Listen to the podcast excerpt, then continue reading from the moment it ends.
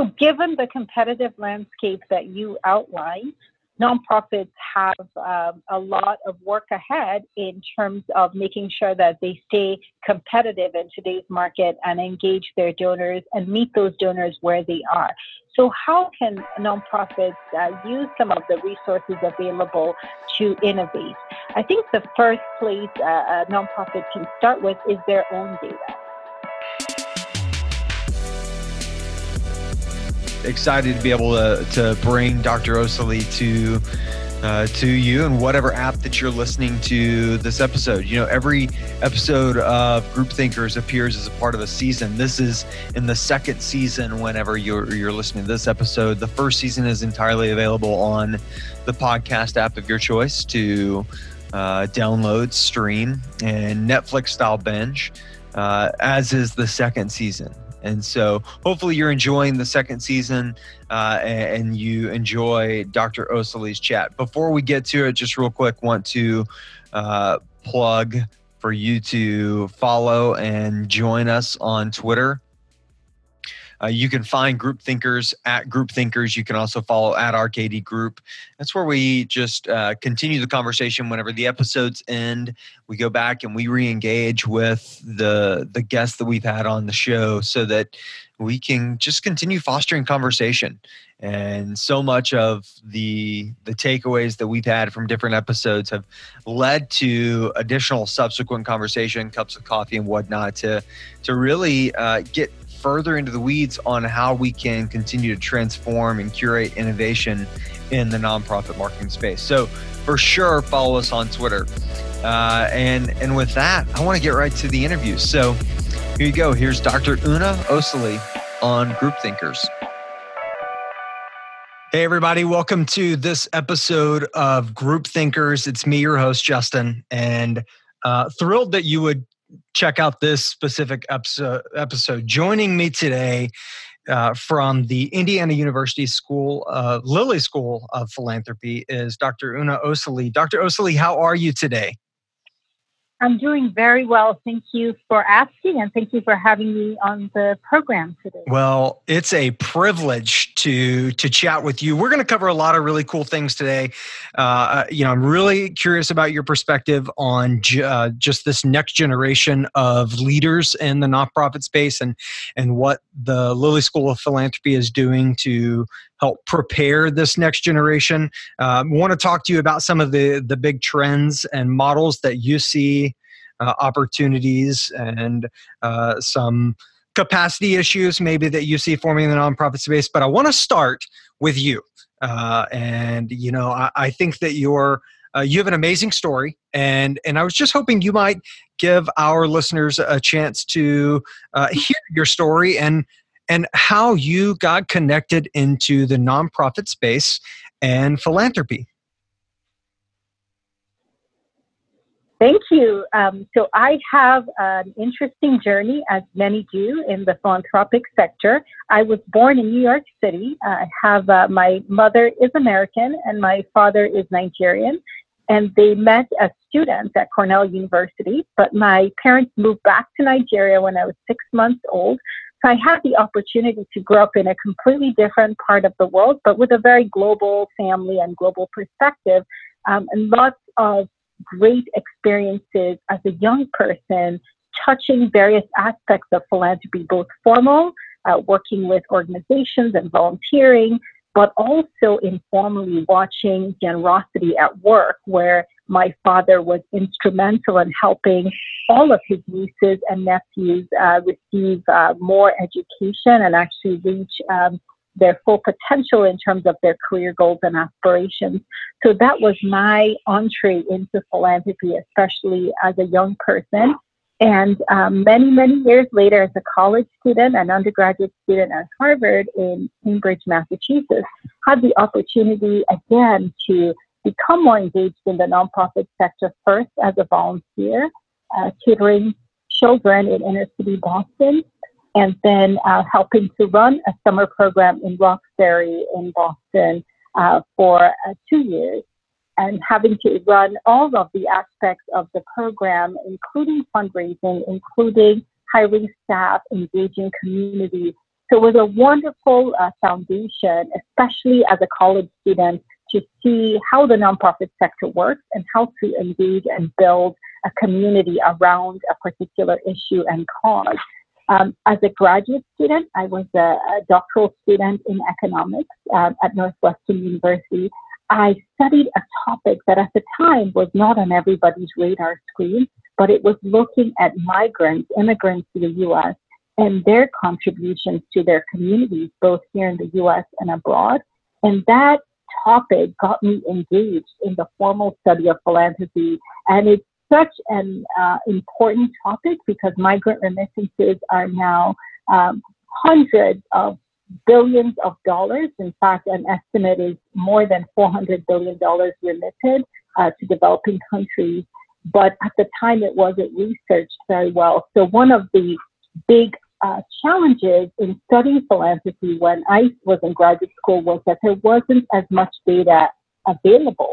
But today, one of the revolutions is that there is more data about philanthropy, making it possible for a more formal study of philanthropy. And so I have had the privilege really of helping build the data infrastructure in the philanthropic sector at the Lilly Family School.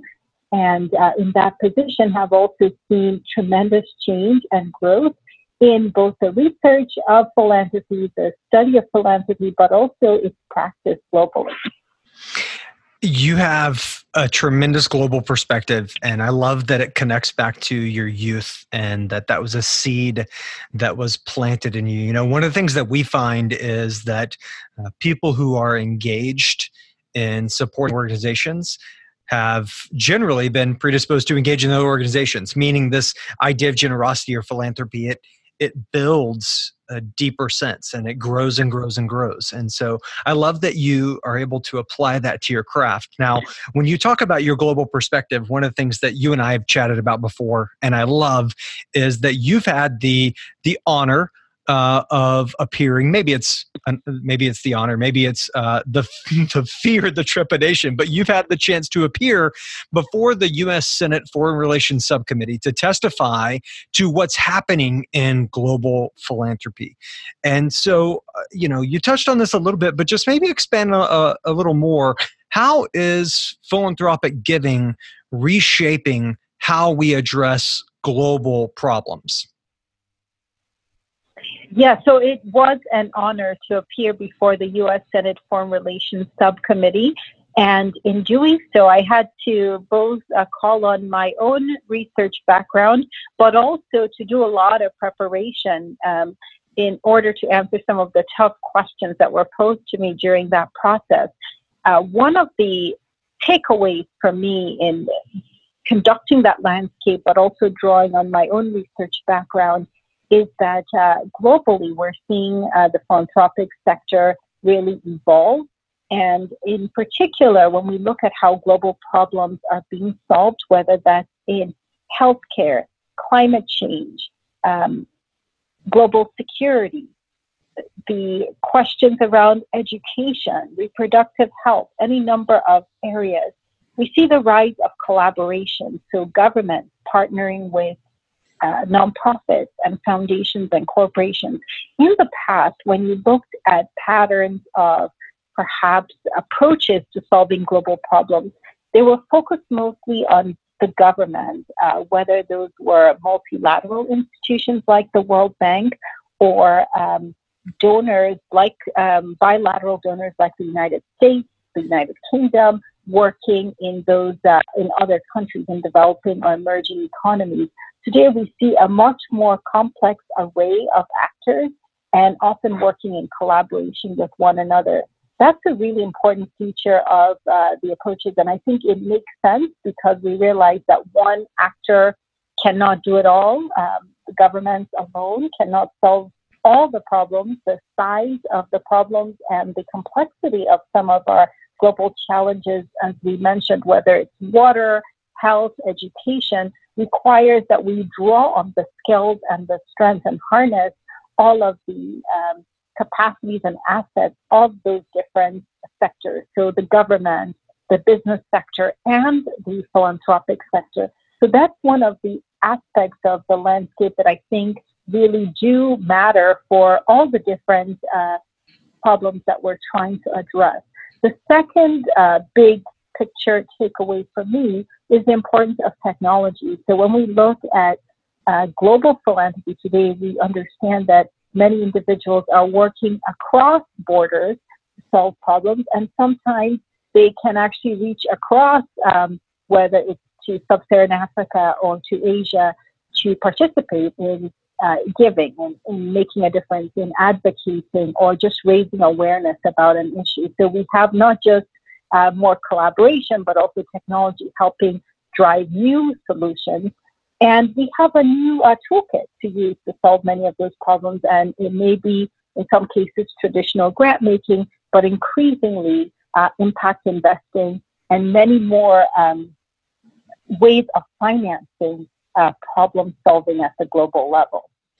You know what's so great about that is you're right. There is this rise of of collaboration and uh, new models that are being leveraged specifically with tech in mind to solve some of these global challenges. Now, uh, on the flip side of that, maybe the result is also a new era of competition uh, amongst nonprofits in a marketing sense. Now we're at you know 1.6 million nonprofits and growing, and and I know that uh, that the team there at Lilly has done work around the trends in philanthropy, uh, specifically with uh, generosityforlife.org to understand you know some of this growing competition and what this means with both opportunities and hurdles. Can you tell us a little bit about uh, the Generosity for Life project? So, the Generosity for Life um, project is a long standing project of the Lilly Family School. The website was officially launched uh, in 2017 at, um, at the end of the year, so it's been in existence for over a year. But what it allows us to do is share the data about American generosity and philanthropy from more than 9,000 American families and show how those patterns and trends are evolving over time. So the Generosity for Life project allows uh, a stakeholder to customize the data to provide, um, to look up various uh, regional and um, sector specific data trends and then a really fun uh, interactive component of the Generosity for Life website is a new tool called the Giveometer, which uh, will anyone can basically put in their own information and get a view of how they compare to other Americans like them in terms of their giving behavior. What we hope to do is spark and ignite uh, much more um, information about philanthropy. We saw that there was a lot of uh, more descriptive information about how Americans are giving, but there was a gap as it relates to data on philanthropy. And the Generosity for Life website is designed to bridge that gap and make the data and information much more accessible to people across the country. This episode of Groupthinkers is brought to you by Holidazed, the myth and reality behind giving in December 2018. Did you know that one in five donors reported giving less to nonprofits last December? I know that for organizations that we work with, things were great through November, even maybe the first week of December. And then compared to what we had traditionally seen in the last three weeks of December, things started to dry up. I'm sure I wasn't the only one who noticed a sudden drop in donations compared to what we are used to with December. So, some questions started to pop up into the nonprofit marketing ether. Was it the tax laws? Was it the economy? Was it the government shutdown? Well, we decided to find answers from the donor's perspective.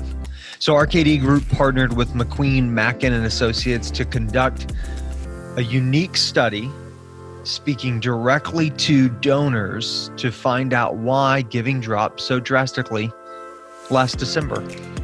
You can download the full white paper at givingindecember.com. Find out exactly what donors had to say about their change in giving behavior and use that to build your strategies going into year end 2019. So head over to givingindecember.com, download the white paper, and now back to Groupthinkers. And that accessibility data is is really key you know like like i said whenever you have this rising number of nonprofits therefore competition in the market of uh, many organizations in the current let's call them cause vertical. So whether or not it's an international relief and development organization or health or environmental because there's such great budding competition, there's a need to leverage technology and to leverage the insights that uh, are coming from research projects like what the school is putting out. Uh, and it, it helps fuel you know the work that uh, people like myself and others do to get a different perspective and insight so that we can more appropriately connect. So w- what about on the hurdle side? I know you have a, a, a perspective on uh, some of the hurdles that nonprofits are facing regarding uh, you know retention and and and data uh, that uh, you see right now in the the nonprofit marketplace so, given the competitive landscape that you outlined, nonprofits have um, a lot of work ahead in terms of making sure that they stay competitive in today's market and engage their donors and meet those donors where they are. So, how can nonprofits uh, use some of the resources available to innovate? I think the first place uh, a nonprofit can start with is their own data, knowing their current donors their uh, prospective donors, and even perhaps donors who have given to them in the past but are no longer engaged with the organization. So, my uh, take on this is that research starts with your own database often, but then organizations can also look beyond that and think about who their prospective donors are and even um, use some of the resources that are available in the sector for planning and for um, essentially for innovating in the future. And specifically, one of the ways to do this is the benchmarking resources. We have a new report that was just launched earlier this year called the Philanthropy Outlook that allows nonprofits to better understand the macro environment that they're working in. What are the factors or the levers that will drive change in the future? And alongside that, I think it's, it's paying attention to those aggregate trends uh, in terms of the big areas that uh, nonprofits can expect to see change. I think number one is certain demographics. We're seeing uh, younger donors uh, come into their own in terms of their financial and economic resources. Uh, so millennials are one of the largest groups on the horizon. However, many organizations have not yet figured out how to engage that youngest group of donors. Um, and once you engage those donors, how to retain them because donor retention is a big uh, opportunity as well for nonprofits. Similarly, as we look at the demographic uh, divide, we also see a very large number of um, baby boomers who are starting to plan uh, or plan for their retirement or have retired already. And that's a, a very important group to think about as it relates to plan giving. And then finally, as we look across all the different groups, we understand that each generation brings its own particular mode of engagement, their preferences, their priorities, their giving priorities. And it's not a one size fits all. Around the demographic shifts, we're also seeing much more diversity in terms of donors around race, ethnicity, uh, sexual orientation, and gender with women, uh, right, with women's rising visibility and influence in the nonprofit sector, there's also a, a gap often in terms of how nonprofits are engaging those women as donors. So I think all of this put together means that uh, it is a competitive um, market for many nonprofits, but there are also distinct opportunities that they can uh, take advantage of and prepare for. And in particular, understanding these different demographic uh, groups and what their particular um, engagement strategies might be would be very, very important for driving success.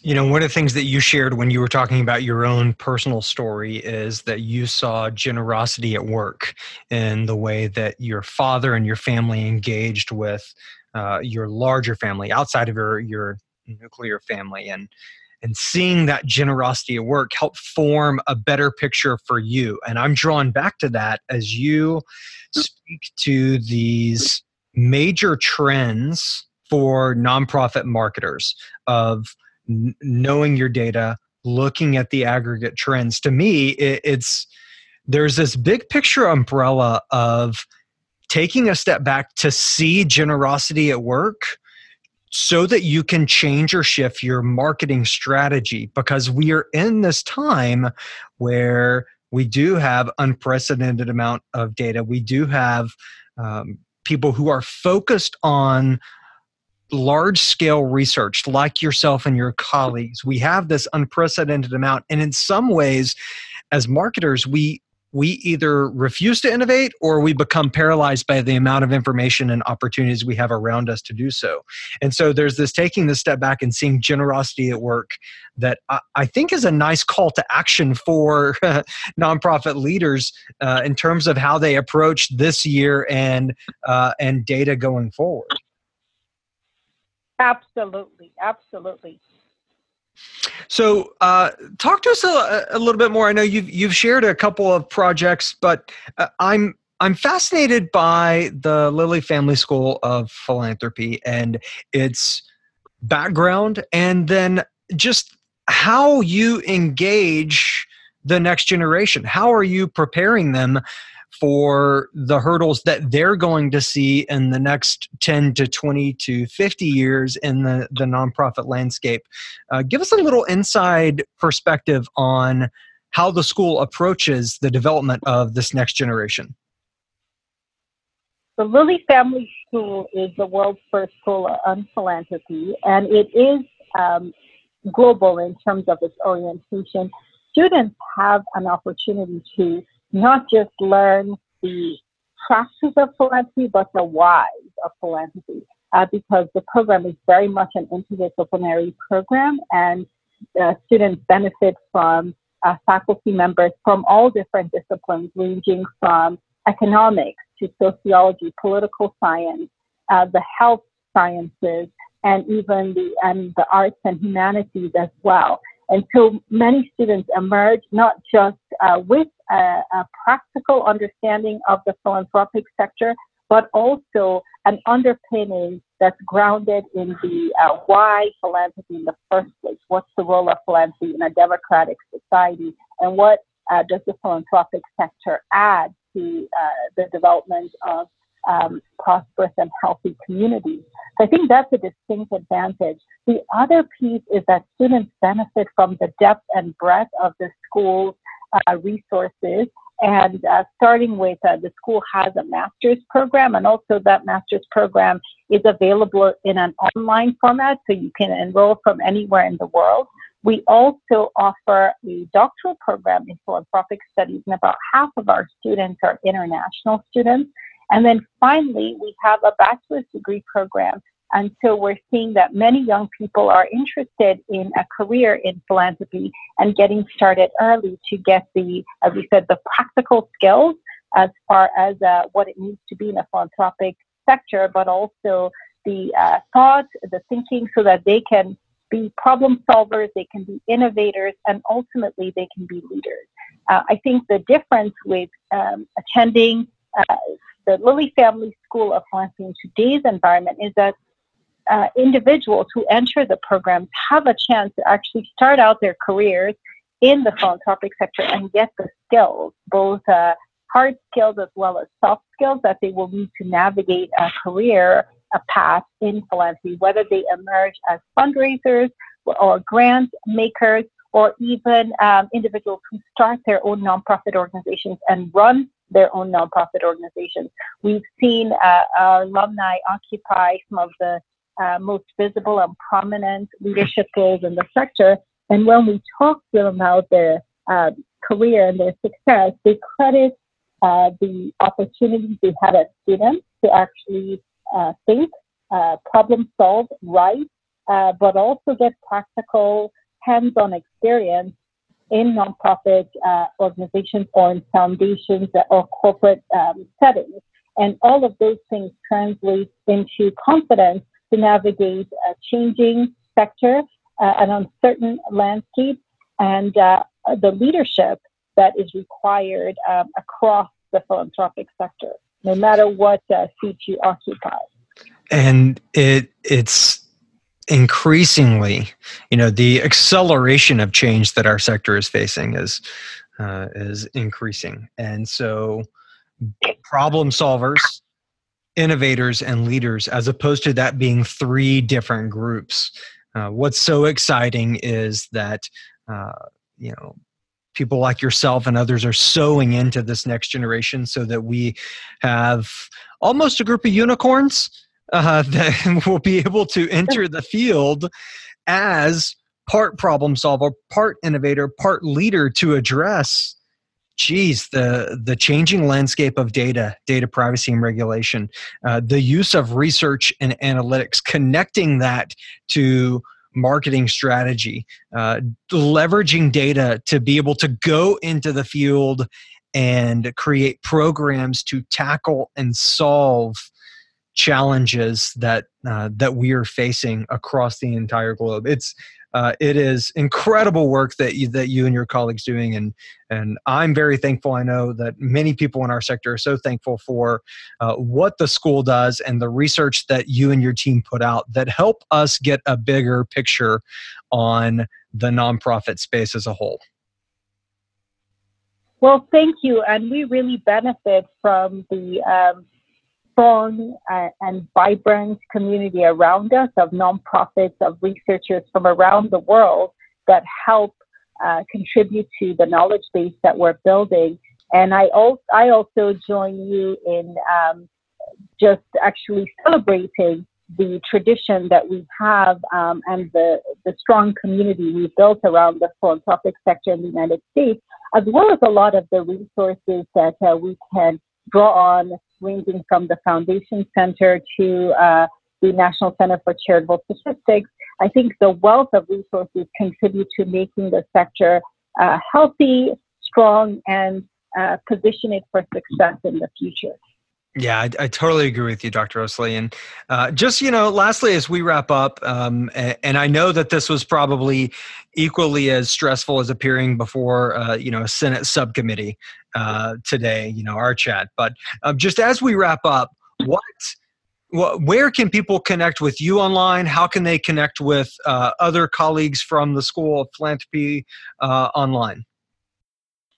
So the school has a great website. I encourage you to visit the school's website and also to connect with faculty directly. Uh, my email address is right there on our website, and also um, I am very uh, comfortable uh, answering questions and also happy to hear questions from uh, practitioners, nonprofit leaders, and others who care about the uh, sector. Um, in addition to that, I recently joined Instagram. Um, and so feel free to connect with me on Instagram as well. I love it. I love that you're uh, that you're talking about Instagram. You know, we're so as we're recording this, we're just on the heels of the news that Facebook is going to be integrating more of a, a donation experience in, into Instagram. So I'm certainly glad that uh, that you're active there. Groupthinkers is active there as well, and uh, so, so good stuff there. Dr. Osili, thank you so much for the time today, and I look forward to us getting to chat again down the road.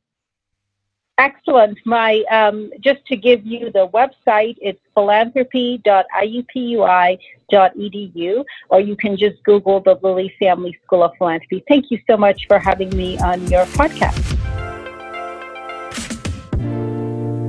So there's the chat with Dr. Osili, and uh, you know, I, I loved talked about a little bit on this episode. We talked about it in conversations leading up to the the uh, the interview itself about her appearance in front of the Senate and uh, Dr. Osili, the preparation that she took to having her arms around what's happening in global philanthropy prior to appearing before the Senate Foreign, Foreign Relations Subcommittee.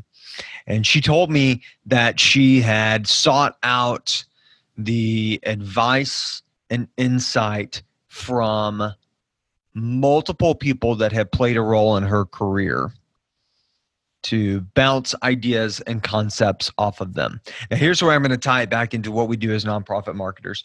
Uh, some of the challenges that we're facing feel as complex or as intense as an appearance before a Senate uh, committee or subcommittee. There's a lot of pressure on nonprofit leaders to succeed and to continue to grow what's happening, right? To get more dollars in the door, to get more donors in the door. We've got so many uh, pieces of content that are being published about struggles in acquisition, struggles in retention, yet GDP for overall giving in the US has stayed at roughly 2% for decades upon decades. So we have this trend of less people but flat to more giving and so it's holding steady. And the only way that i think that we're going to really solve those challenges is by seeking out counsel from others coming together seeking out counsel from others sharing from what someone's learning in another vertical or what someone's learning with another channel and being bold enough to apply that and test that into our space. And so i love dr osili sharing that experience. I love applying that uh, or, or drawing a parallel to what Groupthinkers is intended to be as a podcast so appreciate you allowing me to get on that kind of small uh, soapbox but an important soapbox nonetheless hey um, mentioned at the outset, but just want to make sure that you're following us on Twitter at Groupthinkers and that you're also following at RKD Group. Uh, this podcast could not be possible if it weren't for uh, RKD Group uh, giving us the resources and the opportunity to have conversations with these uh, these nonprofit leaders and innovators. So, big ups to them. Uh, so, throw us a follow on Twitter. Be sure to click subscribe in your podcast app so that you can get every episode of Groupthinkers as a part of the second season. And if you haven't, go back and listen to the first. There's some good ones in there that uh, that you're going to want to check out. So that's it for today. Hopefully, you have enjoyed uh, our time together, and you can immediately jump into the next season two episode. Right. Uh, so that's it. So we'll see you down the road. Groupthinkers is a production of RKD Group. For more information, visit rkdgroup.com slash podcast. Special thanks goes out to the production team, including Ryan Mellinger, as well as our content marketing team, Suzanne, Holly, and Carly, for their work on this and every episode of Groupthinkers.